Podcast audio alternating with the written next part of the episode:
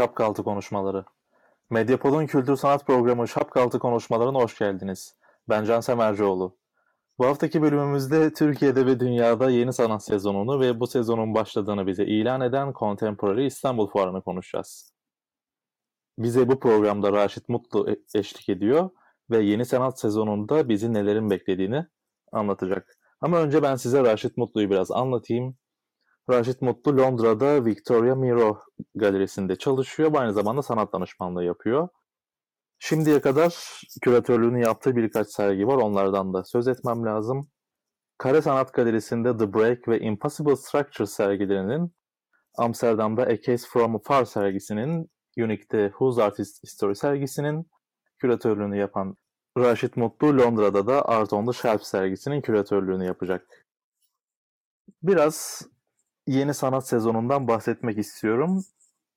Raşit öncelikle sana soracağım soru şu, şu sanat piyasasında bu sene nasıl bir beklenti var, nasıl bir hava var? Çünkü artık Contemporary'de yapıldı. Sergilerin yavaş yavaş bültenleri düşmeye başladı. Galerilerde bir şeyler var. Biraz bize anlat.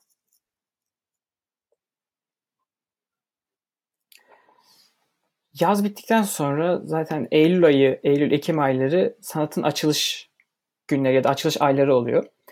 Türkiye özelinde aslında itiraf etmek gerekirse Türkiye'den biraz uzak kaldım ve ne olduğunu pek hakim değilim. Ama fuara gelmek, fuarı görmüş olmak biraz fikir sahibi olmama yardımcı oldu diyebilirim. Benim gördüğüm kadarıyla zaten seninle de konuşacağız daha sonra.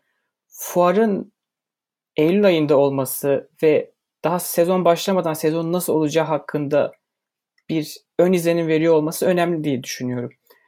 Ee, bu yıl tabii ki Türkiye'deki ekonomik durum hem galericileri hem sanatçıları hem sanat dünyasındaki herkesi etkiledi.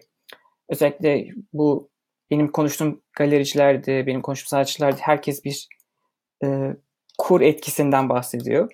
Bunun önümüzdeki dönemde sanat piyasası için zorlayıcı bir etki olacağını düşünüyorum. Çünkü hatta en büyük etki olacağını düşünüyorum. Çünkü birçok insan ya da birçok galerici sattığı şeyin ya da ürettiği şeyin değerini tam olarak söyleyemiyor ve bilemiyor.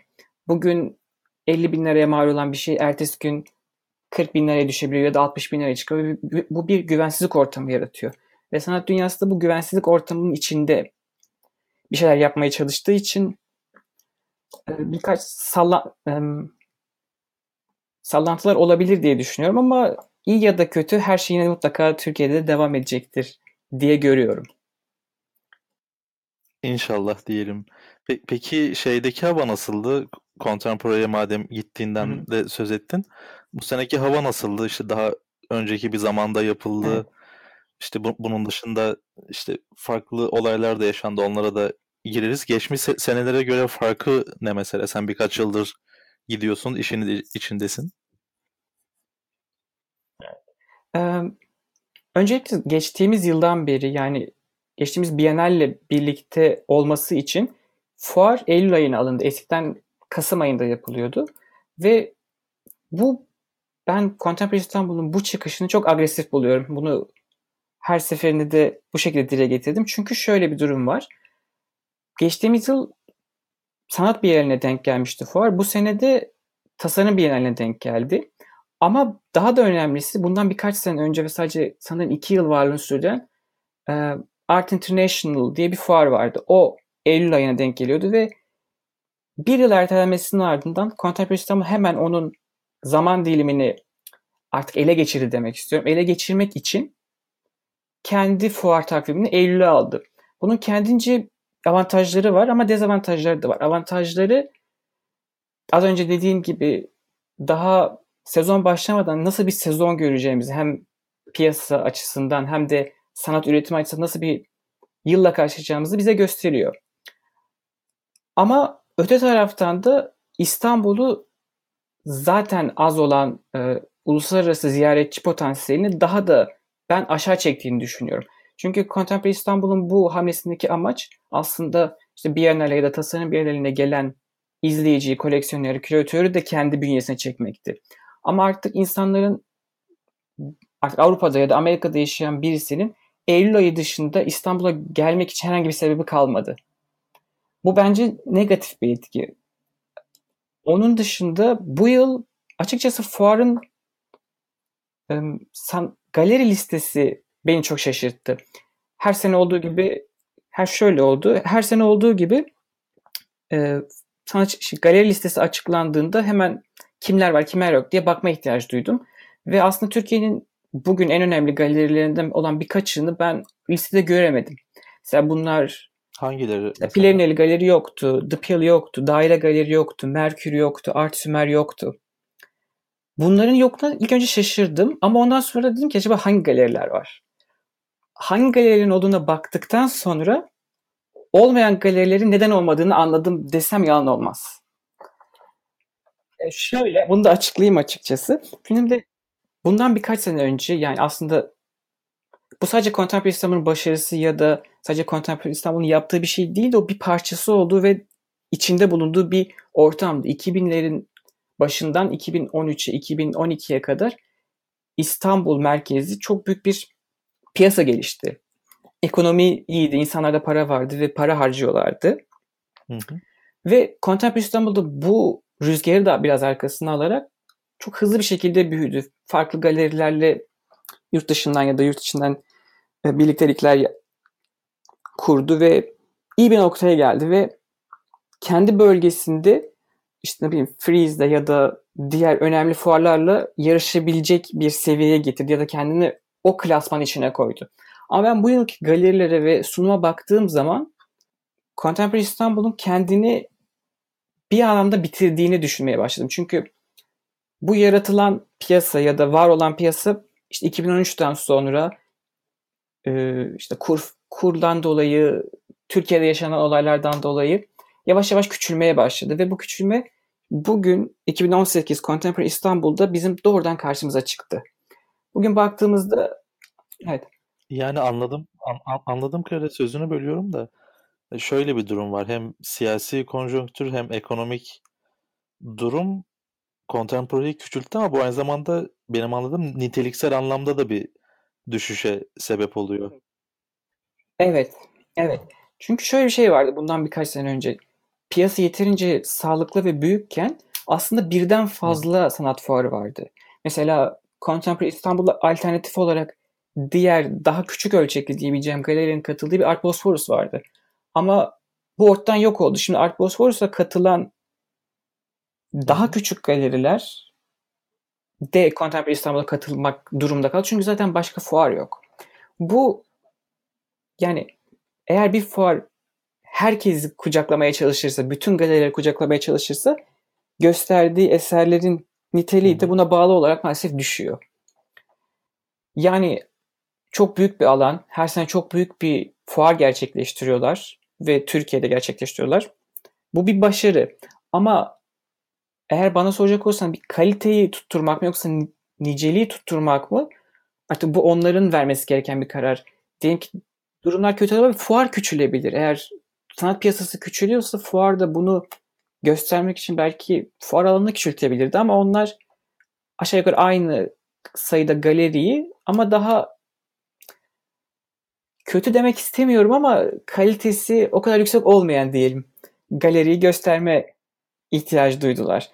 Onun dışında şimdi bakıyorum çok iyi galeriler de vardı benim gözlemlediğim kadarıyla. Mesela Armeni Reh Galeri, Belçikalı Armeni Reh Galeri ya da Güney Afrikalı Smack Galeri ya da Galeri Continua ki bu sene ikinci kez katılıyorlar. Bence çok önemli. Yani ikinci kez katılmaları.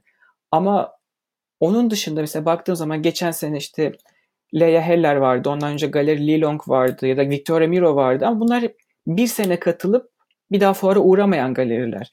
Bence bu da aslında fuar için birçok şey söylüyor. Yani galeriler buraya geliyorlar ama ya beklediklerini bulamıyorlar ya da çok cömert şekilde karşılanıyorlar fuar tarafından. Yani nasıl bir anlaşmalar olduğunu bilmiyorum. Belki de sponsorlar buluyorlar ama bunu gördüğüm kadarıyla tekrar 2000 yıllarca arka arka gelecek kadar değerli bulmuyorlar demek ki İstanbul ya da Contemporary İstanbul'u. Bu da fuarın aslında gidişatı ve durumu hakkında önemli şeyler söylüyor. Peki bu noktada ben bir şey daha sorayım yani bununla çok paralel bir soru.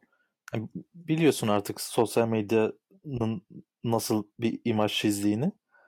İnsanlar da mesela contemporary başlar başlamaz daha böyle başladı başlayacak denmesinden itibaren insanlar işte yok bilet fiyatlarına söz söyledi ve bir anda böyle bir iki gün içinde bütün contemporary fuarı karikatürize olmaya başladı. İşte bu da sanat mı ya diye başlayıp böyle kimsenin ciddiye almadığı bir yapıya bürünü verdi. Hala da şey böyle yani contemporary deyince bir şey uyanmıyor insanların kafasında. Ama geçen sene ondan önceki sene böyle değil. Herkes böyle şu eser var bu eser var diye paylaşırdı. Şimdi herkes böyle dalga geçmeye, alay etmeye başladı. Bu fuar ciddiyetini mi yitiriyor yoksa zaten eskiden de çok da ciddi değildi mi? Nasıl ne diyorsun? Ee, şimdi buna biraz belki de daha geniş bir cevap veririm vereyim de senin sorunu da inşallah içerisine koyarım cevabını. Şimdi öncelikle Contemporary İstanbul yani Türkiye'nin ya da İstanbul'un bugünkü en büyük sanat birlikteliği diyelim. Ama öte taraftan da ben her zaman insan yani sanat profesyoneli olmayan insanların ilgisine hep şaşırmışımdır Contemporary İstanbul için. Mesela bu yıl o da ilginç bir şark kurnazlığıydı demek istiyorum. Belki başka uygulamaları da vardı da bana tuhaf geldi. Hafta içi tam giriş yanılmıyorsam 50 liraydı. Evet. Hafta sonu tam giriş 70 Hı-hı. liraydı. Doğru. Şimdi bu bana bir kere ilginç geliyor. Bana açıkçası bunun için insanlar katılabilir ya da katılmayabilir bilmiyorum ama benim için sanat fuarları baş, başta bir makine fuarından farkı yok. Sanat profesyonellerinin bir araya toplandığı bir yer ve aslında sektörel bir etkinlik diyorsun yani. Sektörel bir etkinlik aslında evet ve zaten yani bir sanat fuarına girdiğinizde ve içeride gezdiğiniz zaman birkaç saat sonra hiçbir şey hiçbir anlam ifade etmemeye başlıyor. Çünkü duvar aslan eserin herhangi bir bağlamı yok. Yani diyelim ki bir galeriyle karşısındaki galerinin tamamen alakası olabilirler. Ve hatta bir galerinin içindeki birçok eser bile tamam birbirine bağlısı olabilir ve yani günlük izleyici diyelim bir sanat izleyicisi için çok bir şey alabileceği bir yer değil bana soracak olursan sanat fuarları. Sanat fuarına benim gitme sebebim e, işte bir profesyonel bir network dedikleri şeyin içinde var olabilme isteği ve onu tekrar tanımak ve işte arkadaşlarım ya da iş arkadaşlarım orada görebilmek. Ama öte taraftan da galeriler bunu bir e, PR fırsatına çevirebiliyorlar. Çünkü birçok benim eski çalıştığım galerilerden de bildiğim kadarıyla ilk önce hiçbir fikri yokken galeri hakkında ilk önce fuarda görüp daha sonra gerçekten galeri alanına gelen birçok insan da var. Ee, bu da bence başlı başına ilginç bir şey. Ee, onun için bir yani public denen şey halka hitap etmesi gibi bir durum var. Ama bu beni her zaman çok şaşırtmış bir şey. Evet dediğim gibi bu galeriler için bir PR çalışmasının dönüşmesi aslında başka bir ayağı da var bunun. Bu da insanların kendi PR'larına dönüşmesi. Yani bu artık klişe bir şey olduğu için buna çok girmek istemiyorum ama e, aslında karikatürize edenler, karikatürize olması dalga geçenler diye düşünüyorum. Çünkü fuara gidip yüzler fuara gidip yüzlerce binlerce eserin önünde onlarca binlerce fotoğraf çekmek ve fuar, fuar ya da sanat eserini sadece bir imaj olarak görmek zaten bunun bir parçası. Mesela birçok bana en tuhaf gelen şey bunlarda. Çünkü orada bir sanat eseri görüyorsak onun bir sanatçısı var, onun bir bağlamı var. Ama işte Contemporary İstanbul tagine girelim bugün herhangi bir sosyal medyada. Hiçbirinin altında kime ait olduğu ya da hangi galeride gördükleri ya da ne hissettiği ya da ne düşündürdüğü konusunda bir şey yok. Şimdi senin soruna gelecek olursak tekrar e, ciddiyetini yitiriyor mu yoksa hiç ciddi olmadı mı? Bana soracak olursan fuarlar hiçbir zaman ciddi, fuarlar fuarlar diyorum sanat demiyorum. Fuarlar hiçbir zaman ciddi değildi zaten. Fuarlar satış alanıydı. Yani fuar fuar ne demek zaten? Hani elimde bir mal ve bir meta var ve ben bunu pazarlamaya çalışıyorum. Bu onun için zaten sözcük anlamı olarak bir şey veriyor. Evet. Evet yani bu bir ticari bir etkinlik. Bundan ne bekleniyordu ki zaten hani ciddiyetini kaçıp gitti ya da karikatürize oldu deniyor ben bilmiyorum. Hı hı. Hatta ben bunu her yerde söylüyorum. Tekrarlamak da istiyorum şimdi. Hatta o kadar ki fuarların o kadar ticari ya da o kadar bunu kötü anlamda söylemiyorum. Çünkü bu işin ticaretinin yapılması gerektiğine inanan birisiyim. Yani bu eserlerin bir satılmalı ve bu eserleri birisinin satması lazım ama bu eserlerin bir yerde satılması lazım. Buna karşı hiçbir e, sorunu, bununla hiçbir sorunum yok. Ama ben şunu gördüm ki yani gezdiğim çeşitli fuarlarda eğer bir kişi hayatta sadece bir tane fuara gittiyse bu Contemporary İstanbul olabilir, Art Brussels olabilir, her, herhangi birisi. Bir daha herhangi bir fuara gitmesine gerek yok. Çünkü hepsinde ya aynı sanatçılar eğer şimdi kategorize edecek olursak birinci sınıf fuarlara gittiğinizde görebileceğiniz sanatçılar belli.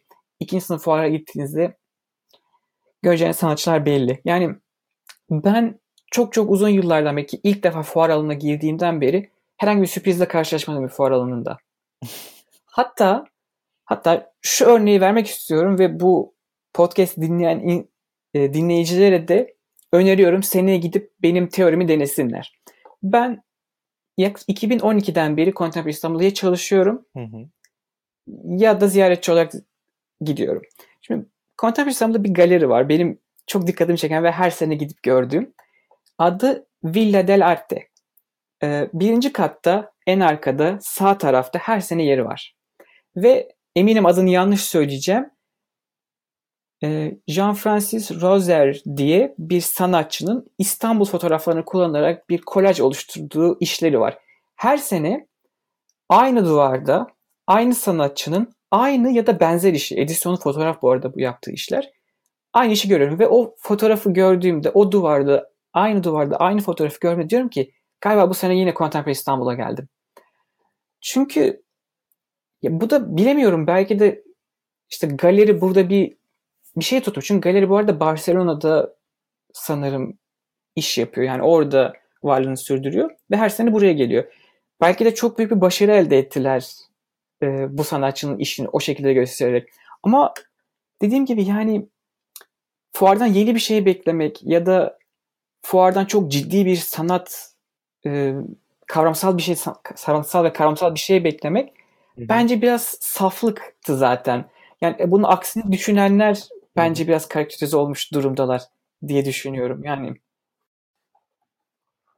Anladım yani fuar dediğimiz şey zaten evet. bir satış yeri. Z- zaten bir fuardan ne bekleyebilirsiniz yani, ki? Belki biraz abartılı oldu ama biraz öyle. Yani beklentiyi doğru doğru tespit etmek lazım. Yani kimse fuara gidip harika bir sanat eseriyle çok iyi bir şekilde e, iletişim kurmayı beklememeli. Yani burası bir müze ya da bir galeri değil. Çünkü hafta sonu hiç gittin mi bilmiyorum ama yani ben hafta sonu çalışmış birisi olarak gerçekten tam bir tımarhaneye dönüşüyor. Hı hı. Çünkü ne herhangi bir eserin önünde herhangi bir zaman geçirecek bir durum var. Yok canım yani bu contemporary için böyle muhtemelen. Yani şeyde bile öyle atıyorum hafta sonu herhangi bir galeriye girme Arter diyelim mesela İstiklal Caddesi'nin üzerinde. Yani hakikaten eziyet e, eseri görmek, fotoğraf çekenlerin ekranından ancak görebiliyoruz eseri. Başka bir yerden göremiyoruz. Yani bu da tabii bambaşka bir şey. Hani insanların sanatla yeni şekillerde iletişim kurması. işte fotoğraf çekerek ya da sadece fotoğraf çekmek için e, müzeye gitmek ya da ya bunu ben ayıplamıyorum. Bu da bile sadece şu an bize yabancı ve yeni bir şey olduğu için anlayamıyoruz diye düşünüyorum. Evet. Yani bu şimdi şey, hiç gitmemek mi, gidip bu şekilde davranmak mı şu an cevap verebileceğimiz bir soru değil diye düşünüyorum. Ama evet yani demek istediğim şey de aynı şeyi söylüyoruz aslında. Yani hafta sonu Contemporary İstanbul'a gidip çok derin bir sanatsal bir eserle sanatsal bir bağ kurmak mümkün değil. Hiçbir zaman da mümkün olmamıştı zaten. Bunu beklemek bence saflıktı. Evet. Peki madem çok fazla fotoğrafı çekilen eserlerden söz ediyoruz. Ben de bir şeyden söz edeyim. Tartışma yaratan da bir şey aslında bu. İşte özellikle Amerika'da da çok fazla hı hı. sergi açan Ahmet Güneştekin'in Contemporary İstanbul'daki Ölümsüzlük Odası isimli enstalasyonu. Evet. Bu önünde çok fazla fotoğraf çektirilen bir eser oldu. Ancak çok da tartışmalı bir eser oldu. Birincisi devasa bir boyutu var. Bir fuarda bu kadar koca, kocaman eserin ne işi var sorusu sor, soruldu. İkincisi Eleştirel Kültür dergisinde yayınlanan bir yazı bu eserin İranlı bir sanatçıdan adını çok iyi telaffuz edebilir, edebilir miyim bilmiyorum da Hüseyin e, Edelaktah'tan çalındığını iddia etti. Bu, bunun üzerine ortalık biraz karıştı. Ahmet Güneştekin de bir video çekti. Bakın çocuklar da geldi. E, eseri tırmandı, dokundu, herkes fotoğraf çektirdi. Biz sanatı halka in, halkla beraber ayakta tuttuk deyip eleştirilere de it yürür, kervan yürür diye yanıt verdi. Sen nasıl yorumluyorsun böyle bir şeyi? İlginç bir olay çünkü yani. Şimdi şimdi evet, evet baş başına içindeki yani içindeki her şeyi baş başa çok ilginç bir olay bence de. Şimdi ben şöyle başlayayım. Ee, hani bu podcast'i birlikte yapalım dediğinde son içine Contemporary İstanbul'dan konuşacağız dediğinde dedim ki acaba Can bana Ahmet Güneştekin hakkında bir şey soracak mı?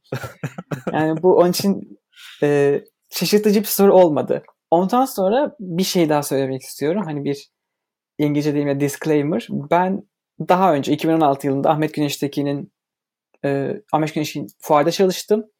Geçen sene yine fuarda kendisiyle birlikte bir iş yaptık. Ve hani benim kendisiyle böyle bir ilişkim var. Hani eğer benim cevabımdan dolayı beni suçlayacak ya da samimiyetim yanılacak insanlar varsa bunu da ortaya koymuş olayım öncelikle. Ee, daha sonra yine ben geçen seneden alarak bir şey anlatmak istiyorum. Geçen sene Plenary Galeri'de çalışıyordum. Ve Ahmet Güneş Tekin'in bir büyük, yine büyük bir yerleştirmesi ki zaten kendisi hep büyük yerleştirmeler yapıyor. Ya da büyük işler yapıyor. Sürekli büyük ve daha büyük şeyler yapmaya çalışıyor. Ee, ve biz kendi sunumumuzda hiçbir eserin altına isim koymadık. Ve birçok benim tanıdığım arkadaşım ya da sanat seven insan diyelim ya da sanatın neyin ne olduğunu bilen insanlar benim yanıma gelip bunu çok beğendik acaba kimin diye sordular. İşte ben Ahmet Güneştekin'in deyince yani alıntı yapıyorum. Ahmet Güneştekin mi? Lütfen Ahmet Güneştekin olmasın. Çünkü ben çok beğendim. Şimdi hani bu benim başımdan geçen bir şey. Hı hı. Ee, şimdi şöyle bir şey var. Ahmet Güneştekin'in yaptığı eserler hepsi hani renklerine de baktığınız zaman işte büyüklüğüne de baktığınızda ben buradayım. Hı hı. Beni görün diyen eserler. Ee, bu artık hani bunu nasıl yorumlarsınız o kişiye kalmış. Ama şöyle bir durum var ki Ahmet Güneştekin'in ben çok kolay bir hedef olduğunu düşünüyorum. Hani Niye? E, bir kere kendisi hani şey bir outsider diyebileceğimiz hani herhangi bir sanat eğitim yani e, bildiğimiz anda sanat eğitimi olmayan bir insan ve kendi başına bir şeyler yapıyor ve sanat kanonunun çok dışında işler yapıyor aslında. Yani bu iyi ya da kötü yine bana düşmez diye düşünüyorum. Ve onun için hani Ahmet Güneştekin'i herhangi bir şeyle yaptığı şeylerle suçlamak bana kolay geliyor. Ve şunu düşünüyorum. Hani yine İngilizce'de dendiği gibi Ahmet Güneştekin Türkiye'de sanat piyasasının nefret etmekten, nefret etmeye bayıldığı bir isim. Ve bu yüzden hani sürekli kendisi hedef olduğunu düşünüyorum. Hı hı. Şimdi ben yine kendi düşüncelerimi de söyleyeceğim. Bu arada hani bir şeyden sorudan kaçtığım da yok. Ee, onun dışında çalın, eserin çalıntı olup olmaması konusunda bir fikrim yok. Açıkçası bilmiyorum. Bahseden sanatçıyı da tanımıyorum. Yaptığı işi de bilmiyorum. Sadece ben ne zaman çalıştım Ahmet Güneş'teyken? 2016'da. Tabii 2016'da yine bu yani sanırım çalıntı denen şey tam olarak hangisi bilmiyorum. Kafatası olması mı işin? Şey e, hani dışındaki Hı-hı. şey kısım var ya renkli kısım var ya oradaki kafatasları yine renkli bir düzey üzerine yüzey üzerine bir duvara yapılan kafatasları var. Hı. İşte bu birebir aynı gibi bir şey iddia var eleştirel kültürdeki yazıda. E, eserin yılını biliyor musun acaba bu İranlı sanatçının yaptığı eserin yılını? Ha yok onun yılına dair yani bir yani şu yok. an benim de fikrimi konuşayım. Ben sadece kendi bildiğim şeyi söyleyeyim. Hı hı. 2016'da ben yine işte Contemporary İstanbul'da Ahmet Güneştekin'de çalışırken aynı kafa tasları yine renkli şekillerde, farklı boyutlarda yine vardı. Hani ben şahsen o eseri gördüğümde, bu büyük eseri gördüğümde onu bir devamı olarak düşündüm sadece. Hı hı. Yani onun için o İran sanatçı tartışması konusunda hiçbir şey bilmediğimi söyleyebilirim. Ne zaman yapmış? Yani zaten hani orijinallik de şuydu buydu onları neyin nasıl tartışılması gerektiğinden de çok emin değilim zaten. Evet o zaten bambaşka bir tartışma yani. Evet. Evet, o bambaşka. Senin de zaten çok üzerine düşündüğün, senin de konuşmalarımızda çok ortaya çıkan bir şey. Hani orijinal nedir? Kim neye sahiptir? Hani bunlar. Ee, kendi kişisel fikrime gelecek olursak yani sana da söylemiştim. Ee, ben ilk gördüğüm, ilk görmeden önce sanırım birkaç ay boyunca Ahmet Güneştekin'i Instagram sayfasında ben eserin bütün yapılışını gördüm. Ee, neden o kadar büyük olduğunu ya da neden şimdi ve neden orada olduğunu açıkçası ben de çok anlayamadım. Ve hani eseri kendim bizzat gördüğüm zaman da iyi ya da kötü bir şey hissetmedim. Hani gayet nötrdüm. Ve yani dediğim gibi bir şey hissetmedim ve herhangi bir reaksiyon oluşmadı bende. Benim kişisel düşüncem böyleydi. Ama yani dediğim gibi bence Ahmet Genç'teki hani kolay, güzel bir hedef. İnsanlar ona saldırmakta ya da işte e, bayağı bulmakta yani kolay geliyor herkese bence. Bu kadar. Peki buradan bir makas değiştirip başka bir soruya geçeyim. Şimdi üretilen eserlerden de söz ettik biraz. Türkiye'de üretilen eserlerle sen daha yurt dışı piyasasını da iyi, iyi bilen bir isimsin. Küresel ölçekteki eserler arasında nasıl bir, bir paralellik var mı yoksa böyle yani trende ay- ayak uydurabiliyor mu Türkiye? Öyle sorayım. Şimdi ben bu soruyu şöyle cevaplamak istiyorum. Sanatın niteliği açısından cevaplamanın bence adil olmadığını düşünüyorum. Çünkü yani bugün sanatçılar herkes aşağı yukarı aynı bir aynı kaynaklara, aynı şeyler ulaşarak çıkıyor. Ve nitelik olarak Türk sanatının ben gerçekten dünya sanatında önemli bir yer olduğunu da düşünüyorum. Ama piyasa açısından bakacak olursak bu bambaşka bir hikaye bence. Bence ve bence Türkiye'de çok garip bir şey de oluyor aynı zamanda. O da şu ki işte daha önce bahsettiğim gibi işte Contemporary İstanbul'dan önce farklı farklı segmentlerde fuarlar vardı ama bunlar yavaş yavaş yok oldu ve sadece Contemporary İstanbul kaldı. Şimdi bu az önce adını saydığım ve bu sene fuara katılmamasına şaşırdığım galerilerden hemen birkaçıyla da galerinin sahiplerinden birkaçıyla da konuşma fırsatım oldu. Ve onların anlattığı şey şuydu açıkçası. Bizim yaptığımız yatırımın karşılığını almamız yani fuar alanı kiralamak, oraya asmak, orada iş yani galeri profesyonel çalıştırmak ya da işte birilerini çalıştırmak, hı hı. bir şeyler yapmak çok pahalı ve biz bunu karşılayamıyoruz. Peki o zaman ben şunu söylüyorum mesela siz çok büyük bir galerisiniz ama çok küçük hani finansal olarak sizden daha az yani daha kötü durumda olan galeriler burada. Yani bu nasıl bir şey? Şimdi burada çok ilginç bir şey var. Son yıllarda dünyada sürekli şöyle bir muhabbet var dünya sanat piyasasında. Ee, sanat piyasasının orta sınıfı kayboluyor. Yani koleksiyonerler de sanat toplayıcıları sadece ya çok pahalı ve çok bilinmiş sanatçıların eserlerini alıyorlar ya da sadece çok ucuz ve kimse ortadaki şeylerden almıyor diye. Ama çünkü ortadaki biraz riskli bir şey yani. Yükselebilir ama düşebilir. Evet ortadaki çok riskli aslında. Evet yani bilmiyorsun yani küçük alırsan sadece küçük bir şey almış oluyorsun ve kaybolması ya da yok olması senin için çok bir şey ifade etmiyor ama bir şeye bu arada hani orta market dediğimiz şey hani 30-40 bin dolarlık şeyler hani evet. birçoğumuz için çok da aslında orta market olmayan şeyler. Ama benim anladığım kadarıyla Türkiye'de bu bütün e, değişimler işte ekonomik durumdan dolayı üst market yani bir galerinin Avrupa'dan işte 60-70 bin poundluk 80-100 bin dolarlık bir şeyler getirip satması neredeyse imkansız bugün Türkiye'de. Ve benim adını saydığım galeriler de bu tür isimlerle çalışmayı tercih ediyorlar ya da bu tür isimlerle çalışıyorlar. Ve onlar için Contemporary İstanbul çok e, alakasız bir yere dönüşmeye başladı onlar için. Çünkü onların hitap edeceği alıcı kitlesi ya da seyirci kitlesi, seyirci kitlesi demeyelim de alıcı kitlesi orada yok. Ve onların katılması için bir neden de yok. Ama bu aynı zamanda İstanbul'un ya da Türkiye'nin ya da Avrupa'nın küçük galerileri için bir cazibe haline geliyor. Çünkü bu yeni bir sınıf, yeni bir market oluşturuyor. Yani daha ucuz, daha Türkiye'nin ortasına hitap eden bir yeni bir alım sınıfı ortaya çıkıyor ve bu onların işine yarıyor. Ben yine buradan başka bir yere geleceğim. Bu aslında yine en başta konuştuğumuz gibi Contemporary İstanbul'un bir Freeze gibi işte bir Art Brussels gibi olmaya çalışırken kendi bir alt segmentte bir anda bulmasına sebebiyet verdi. Yani şu an fuar bambaşka bir şey dönüştü diye düşünüyorum ben. Özellikle 2018 edisyonu ile birlikte. Yani Contemporary İstanbul'un tırnak içinde çöküşü bu sene gerçekleşti diyorsun.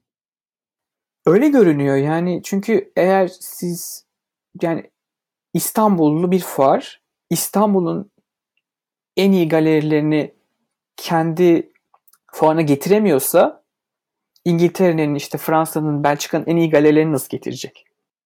Doğru. Yani bu ve farklı bir sınıfa yöneliyormuş gibi geliyor bana. Mesela burada Affordable Art Fair diye bir şey var. Hani en fazla yanılmıyorsam 2000 pound mu 1000 pound mu öyle bir sınırı olan bir fuar var. Ve sanki daha çok ona evriliyormuş gibi geldi bana. Gelecek yıllarda ne olacak bilmiyorum. Çünkü hala Türkiye'den iyi galeriler de vardı orada. Mesela Arton gibi. Hı hı. Ama düşük bütçeli bir fuara doğru. Evet bana öyle geliyor.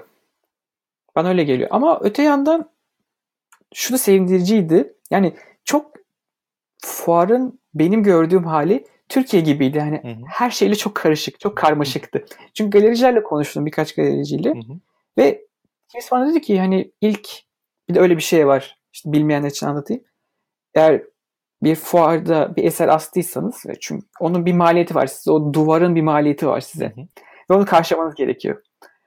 Ve bu her zaman bir sadece bir eserle olmayabiliyor. Mesela bir eser alınıyor, asılıyor, sonra satılıyor ve sonra başka bir eser oraya asılıyor ve o tekrar satılıyor. Hani bu benim en başta söylediğim şeydi aslında paralel. Fuarlar sanat görmek için ideal yerler değiller. Hı hı. Çünkü hiç kimse bir müzede bugün sergide bugün olan bir eseri yarın kaldırıp götürmez.